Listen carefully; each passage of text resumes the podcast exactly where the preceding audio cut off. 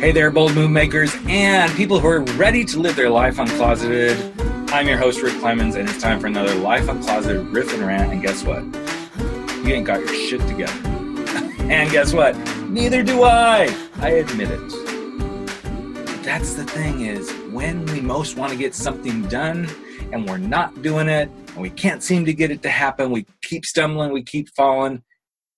I believe the greatest gift we can give ourselves is to admit I don't have my shit together. Because when we do that, then we start to realize. We start to realize this thing that that sometimes gets in the way that that we want somebody else to clean up the messes of our lives. And you know what? We can't.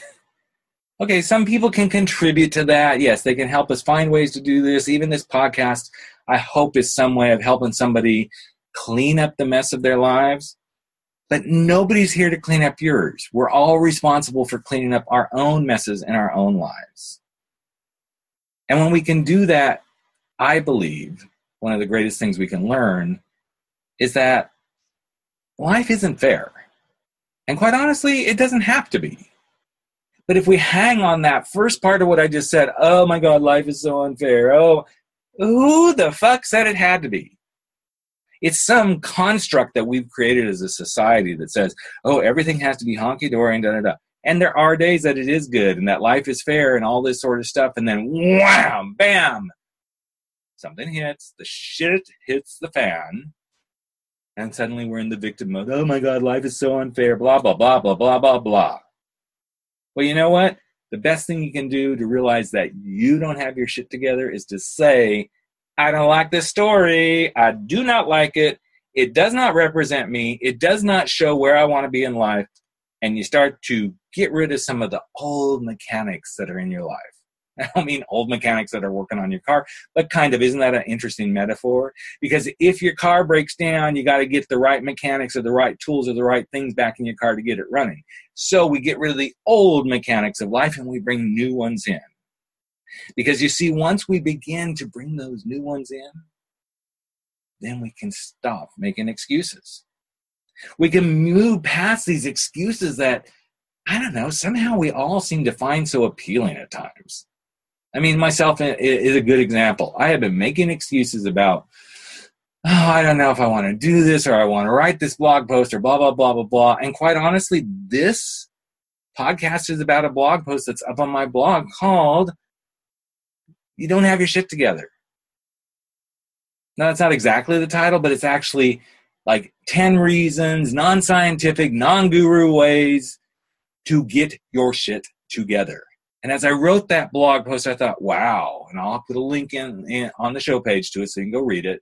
I thought, I am self reflecting here, and I'm self reflecting in a very, very big way.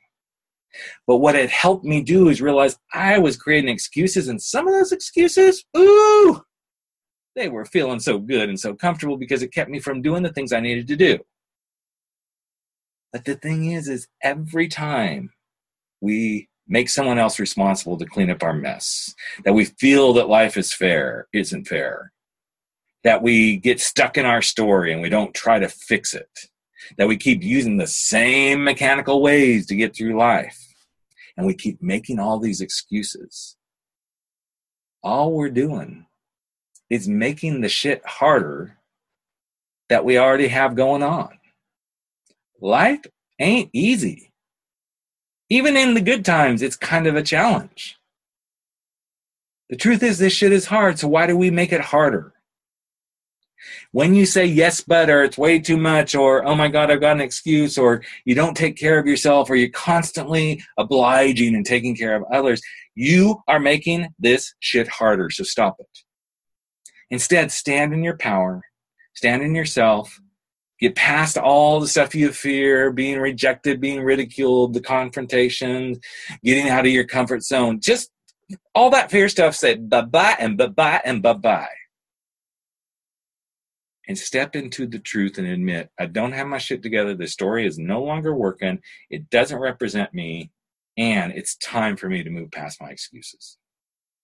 Because you see, when you do that, then you start cleaning up your mess. And when you can clean up your mess, then you can be your best. And I know that's something you've heard other people say in different ways, but I truly believe it.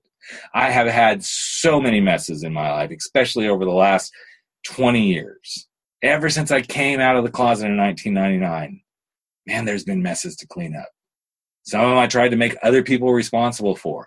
Some of them I still try to make other people responsible for. But the truth is, it's my mess and I get to clean it up. And when I do, when I start to thrive and when I get past it, the shit that's hard gets easier and I'm not making it harder. So I invite you, take this challenge. Admit you don't have your shit together and start doing the work to clean up your own mess. Sure, enlist others' help, but remember it's your mess to clean up, your mess to own, and your mess to walk through and go, that mess is gone and then you'll be able to admit, I've got my shit together. I'll just let you resonate on that one. Take it home, percolate on that for a little bit, and we'll be back with you in just a few days with another episode of Life Uncloseted, the podcast. Thanks for listening. Love you bunches and take care.